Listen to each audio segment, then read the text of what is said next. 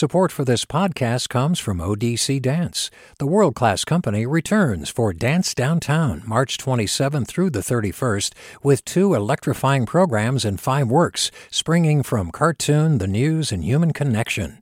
odc.dance slash downtown.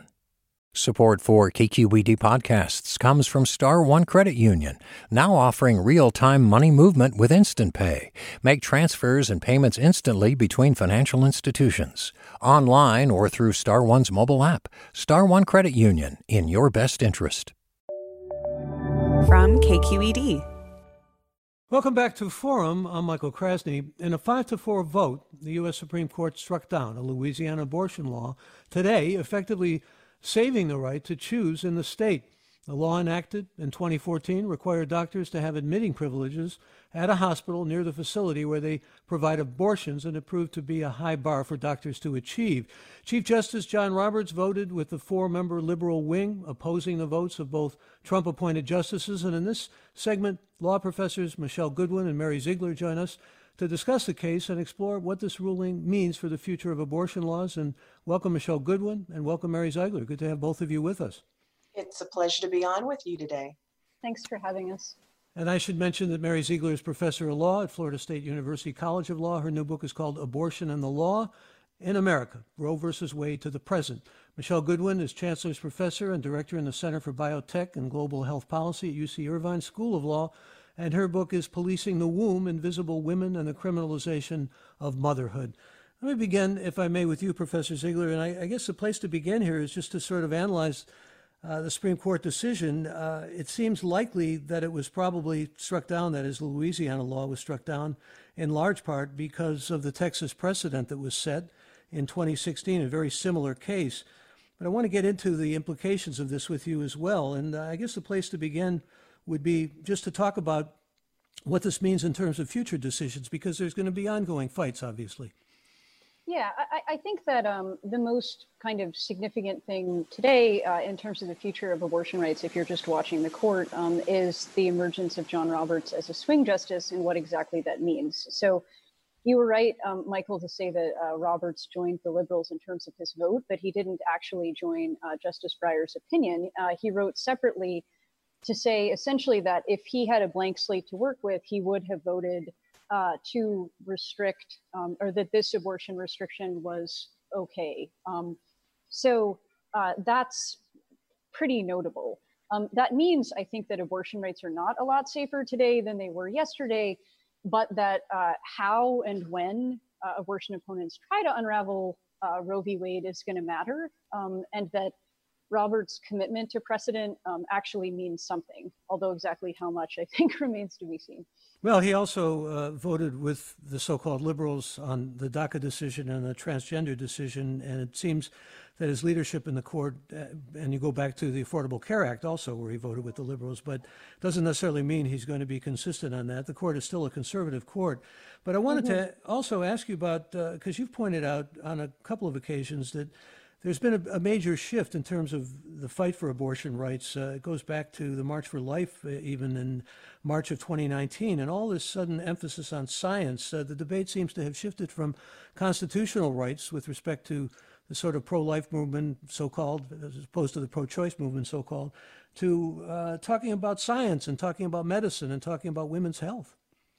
Yeah, I think that's still, um, so, and I think we're likely to see that continue. Um, the reason for that, I think, in part, is uh, historically, since the Supreme Court last decided to save abortion rights in 1992, uh, abortion opponents concluded that the court would never um, eliminate Roe v. Wade unless the justices and the public were convinced that women didn't um, and couldn't rely on abortion to achieve more equal citizenship.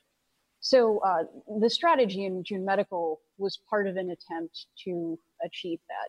I think the challenge, of course, was that it was also an attempt to get the court to sign off on a regulation that it had struck down four years ago. And when you have a kind of reputation minded justice like John Roberts, that was always going to be a heavy lift, um, which is why I think you saw the result you did today. And Professor Goodwin, I'd like to go to you. Uh, I read good deal of your book and learned a lot from you. Thank you for that. Thank you both for that with your books. But uh, you write a great deal about the criminalization of uh, abortion and the ways it's been used against women, making women invisible and essentially criminalizing motherhood. These are a lot of horror stories uh, and rights being trampled, uh, especially by poor women and especially by women of color. And I'm just wondering how you see in that picture you provide in the book this decision of the Supreme Court fitting in or not fitting in.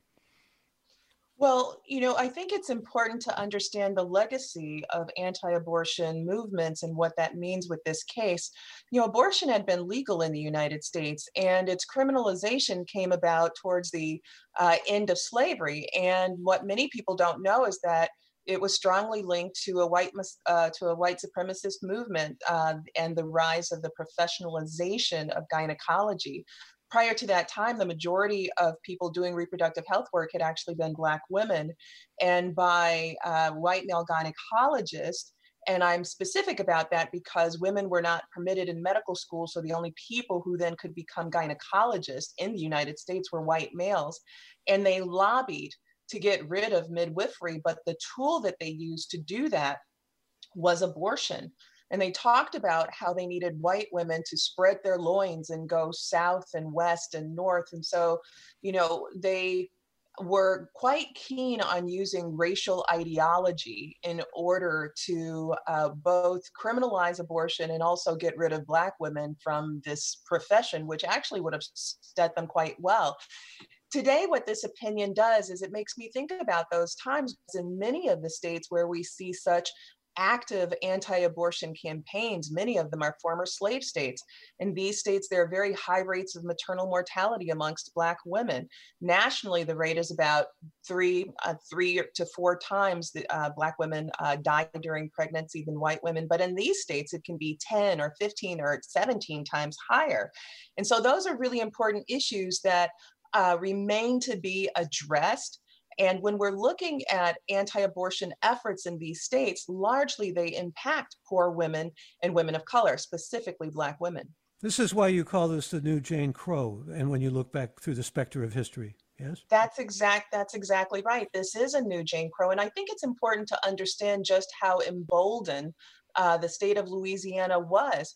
I mean, it's highly unusual to challenge the Supreme Court right after the Supreme Court has issued such you know a ruling as it had in whole woman's health but i think that that kind of boldness that kind of brazenness was a reflection of the racial undertones of this particular case. And yes it is a new jane crow. I've compared it in other instances to the challenge of brown v. Board of education only a year after brown. I mean it would have been absurd for the state of louisiana a year after brown to say well that's just kansas. We're Louisiana. That doesn't apply to us. And that's basically what we were dealing with in this case. Let me invite our listeners uh, to join us in this discussion. We're talking about today's Supreme Court ruling, which struck down a Louisiana abortion law, effectively saving the right to choose in the state. With Mary Ziegler and Michele Goodwin, and you, if you would like to weigh in here, or if you have questions, you can give us a call right now at our toll free number. We invite you to do that. The number to call is 866 733 6786. That's 866 733 6786. You can join us now at that number, and you can also get in touch with us on Twitter and Facebook. We're at KQED Forum, or email any questions or comments you might have to forum at kqed.org. Here's an email from Robert who says, Let's not forget Susan Collins touting Kavanaugh's solemn promise to follow precedent, justifying her vote for him. Let me go back to you, Mary Ziegler. This is going to be continue to be politicized, obviously, to a great extent, but let's talk a bit about the trap laws because I think that's important to understand in light of this decision. Uh, actually, they superficially appear to advance patient health. I alluded to this earlier, but really what we're talking about here is eh, not necessarily making abortion safer so much as, well, getting rid of Roe v. Wade. Yeah, I think um, trap laws, again, were part of a strategy to argue um, that not focusing on, not by focusing on fetal rights, which is of course is what mobilized abortion opponents in the first place, but by focusing on um, women. Uh, the idea that abortion damaged women's psyches um, and women's bodies. And trap laws were part of this strategy because they insisted that abortion providers were not real doctors and that um, allowing abortion providers to protect women's rights was like letting the fox guard the henhouse. Um, so the idea was that you had to impose onerous restrictions on abortion clinics in order to protect women from the kind of depredations of abortion providers. Uh, the Supreme Court's pretty firmly closed the door on that. I think it's worth noting, though, that we don't know yet if the Supreme Court is going to reject this kind of woman protective argument across the board. Yeah, how do you see it, Professor Goodwin? Uh, I mean, particularly in terms of the future battles that are going to go on here. Uh, it is a conservative court, after all, and we should mention that uh, the Chief Justice, actually, in the Texas decision a couple of years past, uh, voted uh, against what now he's voted for, and probably, as I said earlier, because of precedent. Well, I've been seeing this case is that it really boils down to a question of legitimacy, excuse me, for the court. I mean, Chief Justice Roberts um, has claimed that there's no such thing as Trump judges, as uh, Obama judges, etc. Uh, but the politicization of the court, the partisan nature of the court, um, cannot be denied across the country. Also, what can't be denied is the stacking of the court. Um, and the fact that uh, that President Trump has appointed more federal judges than any other president, save George Washington. And so, when we're thinking about the future of abortion rights, we must understand that. And and the judge judges and just the judges that have been appointed, nominated by um, President Trump and confirmed by the Senate have been individuals who no longer feel the need to say that they believe Brown is good law, um, feel no longer the need to uh, say that precedent matters. And so that causes deep concern. And I think that we'll only be, we'll only continue to see uh, more trap laws. But here's the thing about Justice Roberts and the cases that you mentioned, Bostock, the DACA case, and this case. I think that he cares about his legacy. And I think that he understands that even criticisms are coming from within the Supreme Court about the ways in which the court has handled its business, especially with regard to this particular administration. And so it's not just the Supreme Court that's at stake in this um, and abortion rights, but really broader questions about our democracy are at stake in this decision. Well, other cases are destined to follow. I mean, state legislatures have passed laws which are designed to essentially force the court to deal with possibly overriding Roe versus Wade. And again, if you'd like to lend your voice here or join this conversation, we're at 866 733 6786. Here's Jake. Jake, join us.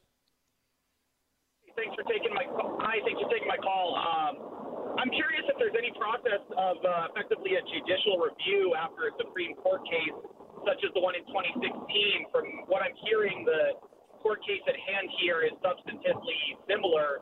So why wasn't this case effectively decided and struck down back in 2016 when the when the other case was decided? Is there no um, you know spread of the decision to surrounding laws, or does it only affect the one single law the case was uh, decided on? Jake, thank you for that question. Let me go to you again, Professor Ziegler. Uh, well, so the opening that Louisiana took is involves the uh, the case that um, the kind of rule approach that applies to any abortion restriction, the undue burden test, and the undue burden test focuses really specifically on the reality of abortion in America, but also the facts on the ground in specific states. So Louisiana was attempting to say, well, yes, this this law didn't work in Texas and it was unconstitutional, but Louisiana isn't Texas. Um, and to some degree, the, the law provides openings for that because the court has been skeptical of abortion rights for some time. But I think it was hard for, um, uh, as Michele said, someone who is uh, committed to the, preserving the court's reputation to say that there was any daylight between these laws when the facts of the cases were so similar. And let me bring another caller on. Arlinda, join us. You're on the air. Good morning. Hi. You, let's get to the base of this. The reason the pro life people want to undo abortion is they believe the soul enters the body of babies, the fetus, at the time of conception.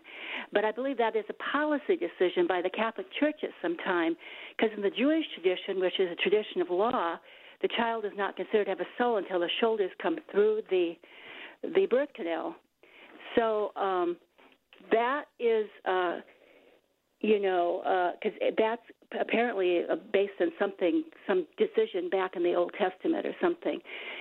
So, um, but uh, do we know what this policy decision is? And if so, it's policy and not biblical. Could we not address it from that level?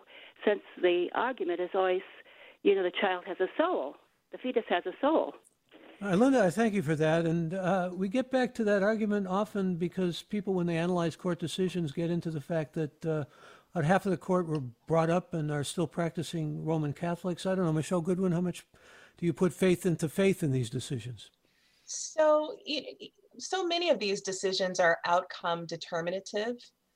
And I think that's important to consider when we think about what is it religion.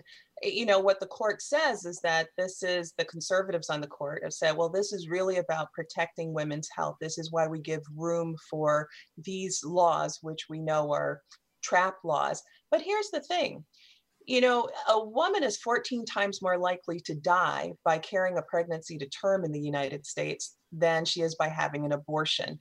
Um, and Justice Breyer speaks to that in Whole Woman's Health.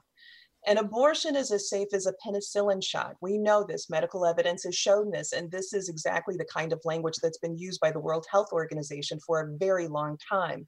We know that abortions are less expensive than pregnancy, but if we cared about health, we'd ignore that and we'd just say, we'd look at, well, which one is safer for women?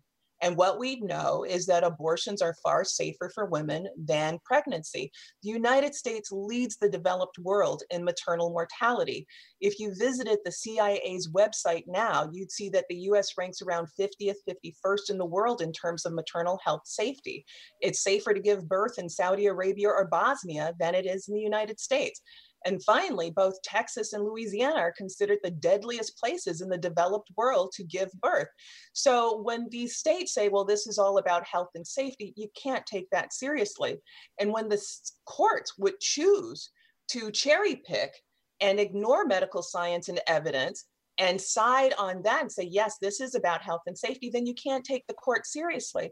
And to Professor Ziegler's point, if Justice Roberts wants the Supreme Court to be taken seriously and have legitimacy going forward, then it's hard to rely on an on a record like that. And I think it also explains why Justice Breyer in these opinions has, has stayed so closely to the empirical record, because if you read the empirical record, it explains it all.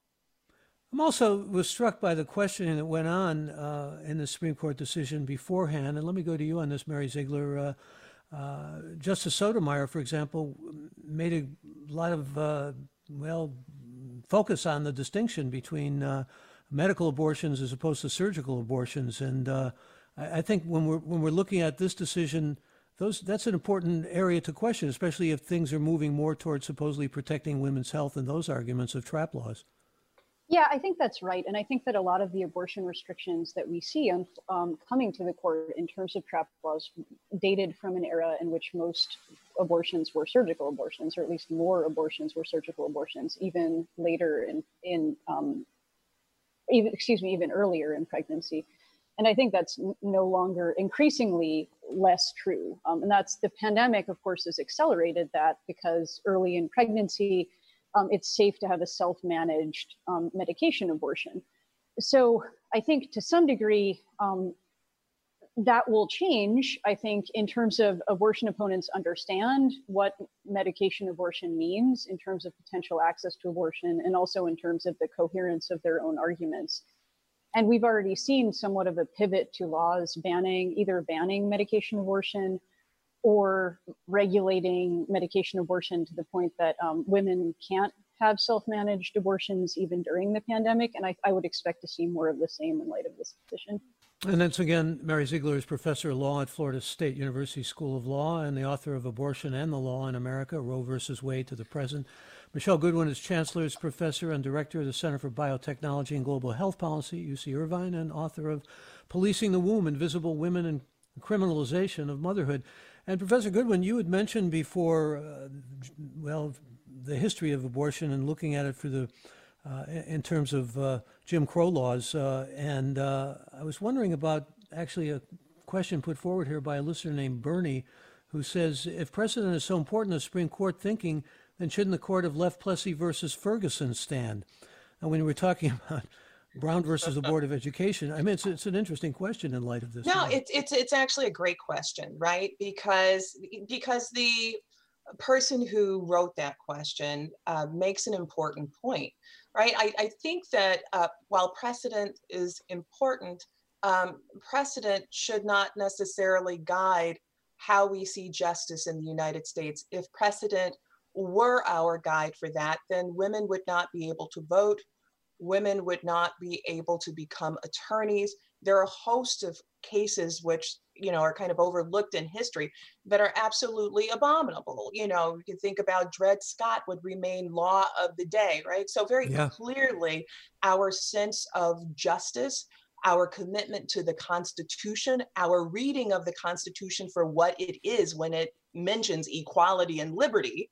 Uh, now we're evolved where we can understand that yes, equality and liberty shouldn't just simply be words on paper, but must be real in life. And so that's the enterprise that we're involved with now. And so, you know, it, it's not that precedent should rule all, but certainly if we are on the pathway to justice, and in a case like this, precedent certainly does matter. And here is Theo from Lafayette. Theo, join us. You're on the air. Good morning. Good good morning. I uh, think that this is an issue of also of protection of children. Uh, I heard after Roe versus Wade and several surveys that were done that child abuse went quite a bit down quite a bit because unwanted children are apt to be abused. And I wonder if you'd talk about that a little bit. All right, let me go to you again, Michele Goodwin. Well, I, again, you know, a very important point. What Justice Blackmun did so cleverly and importantly in Roe v. Wade was to talk about the real life conditions of women forced to carry pregnancies to term. It was actually a really important decision, not just for the abortion right itself, which was really a case about um, removing the criminalization of doctors. But what he did was to really talk about the stereotypes, the stigmas, the real life conditions of people forced to carry pregnancies to term that they don't want. And so it's women's poverty, it's uh, not being able to fulfill an education, not being able to work. And also those implications you know matter to what one's home life will end up becoming. It's not to say that when women aren't uh, provided an opportunity to access this constitutional right to an abortion, that they will be child abusers. But the truth of it is um, that forcing women into a life that they otherwise would not want and having children that they would not want imposes physical and psychological barriers. And here's something that's interesting to note. There's studies that have been done on happiness and happiness involving, and by law and economists, happiness involving children. And what the research shows is that men continue to get happy and gain more happiness by the more children that they have, but happiness plateaus for women after the first child. So take that for what we want. All right, we'll let that stand, and we'll also let stand a couple of comments here that I want to read. One is from Jeffrey, who says, "The state forcing a woman to carry a child to term against her will is cruel and unusual punishment and an obvious violation of the Eighth Amendment. The 1973 decision has the right result based on a weaker principle." And Ron writes, "How can U.S. citizens ever see the court as anything other than political if the decisions are always five-four? This is leading to lack of confidence in the Supreme Court." And a question for you, Professor Ziegler from a listener named jo- Jody, excuse me, who writes, I think it's about time that we put on the books a law that attacks and manages men's reproductive health. It's preposterous that in the 21st century, women's bodies are still essentially being controlled by men. Let's be honest, mostly white Christian heterosexual men. If men's reproductive health rights were brought to the table, I highly doubt the conversation would even go anywhere. Men wouldn't stand for it. And of course, we've heard that argument in this abortion debate through the years. Um, like to hear you shed some light or thought on it, Mary Ziegler. Yeah, yeah I, I, think that's right. I mean, I think that um, increasingly that wouldn't work. Uh, in part, if you look at responses, for example, to um, the Supreme Court's opinion on LGBTQ employees and discrimination, or the court's DACA decision, the response of conservatives wasn't to say we're playing the long game and we still think John Roberts will join us if we say the right things. It was to sort of demand what conservatives wanted absolutely and demand a kind of ironclad guarantee from judges that they would deliver socially conservative results. So I think there's been kind of a shift on the right.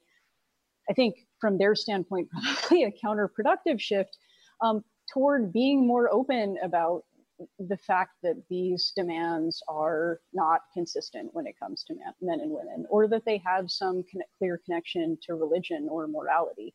Um, in a way that I don't think you would have seen a few years ago. I think this is kind of a product of the Trump presidency and its effects on the right. Um, and I think, ironically, if you look at today's decision, it's it's backfired so far, and will probably continue to backfire, even with uh, a judge and Chief Justice Roberts who is far from a robust supporter of abortion rights.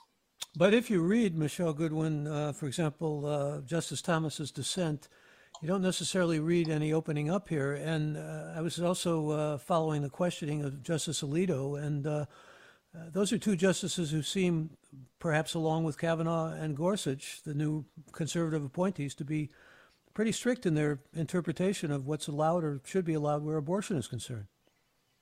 That's right. And I think it's important to understand that this is not where Republicans always were. You know, Roe v. Wade was a seven to two opinion, and Justice Blackmun, who wrote the opinion, was a Republican was a Republican himself and a Nixon appointee. And so what we see is a is a fastening to uh, partisanship, perhaps, and uh, and not just ideology, but something more um, that is um, that is driving what we see in some of these opinions. And also, it's very clear that there's a kind of cherry picking that's going on amongst these justices in cases that involve reproductive health rights um, and justice. You know, we saw that in the NIFLA v. Becerra case, in which Justice Thomas wrote the majority opinion.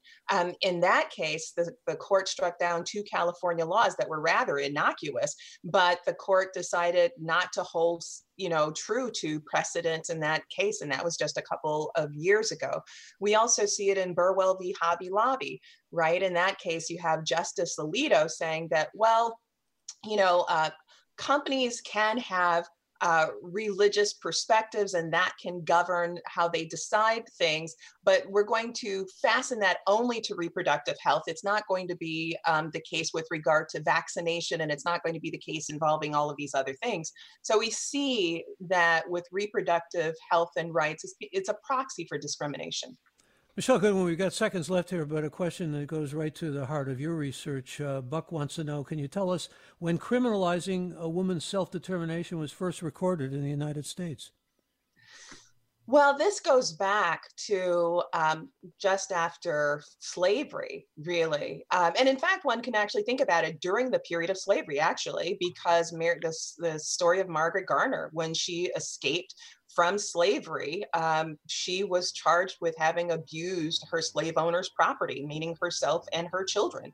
So, if we want to think about criminalization of reproductive health, it goes good right place to begin. Yeah. Yep, that's it. Let me thank both of you. Michele Goodwin, good to have you with us. Appreciate your being with us this morning. Thank you.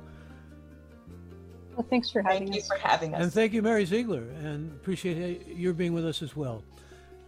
Thank you. And thank you, our listeners. We have another hour ahead. We're going to talk about the psychology behind decisions that are made in a pandemic. Uh, some leading researchers will be joining us for that. Stay tuned. I'm Michael Krasny.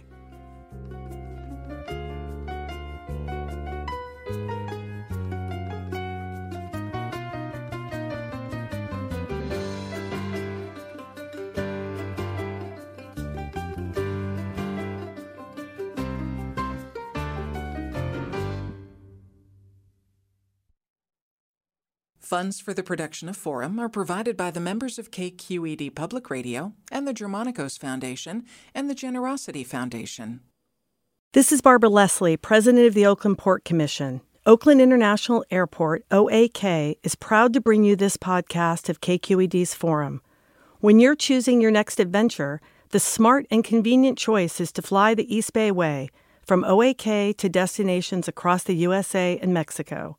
And when you return home, Tune in to KQED, always bringing us remarkable stories about who we are and where we live. Enjoy today's episode of Forum. I'm what you might call very good at hide and seek.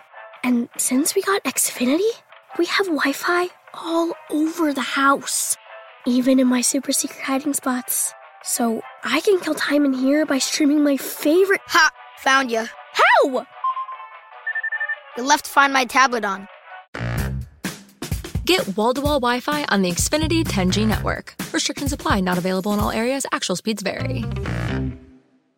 Hey, Jon Favreau here. There's no shortage of political takes in 2024, but quantity doesn't cut it. we need a better conversation about the latest, biggest election of our lives. On Pod Save America, me and my co hosts cut through the noise to help you figure out what matters and how you can help. Every Tuesday, Wednesday, and Friday, Pod Save America is breaking down the political news that makes us laugh, cry, and snap our laptops in half. Expensive year for laptops. Make sure to check out new episodes of Pod Save America on your favorite podcast platform or our YouTube channel now.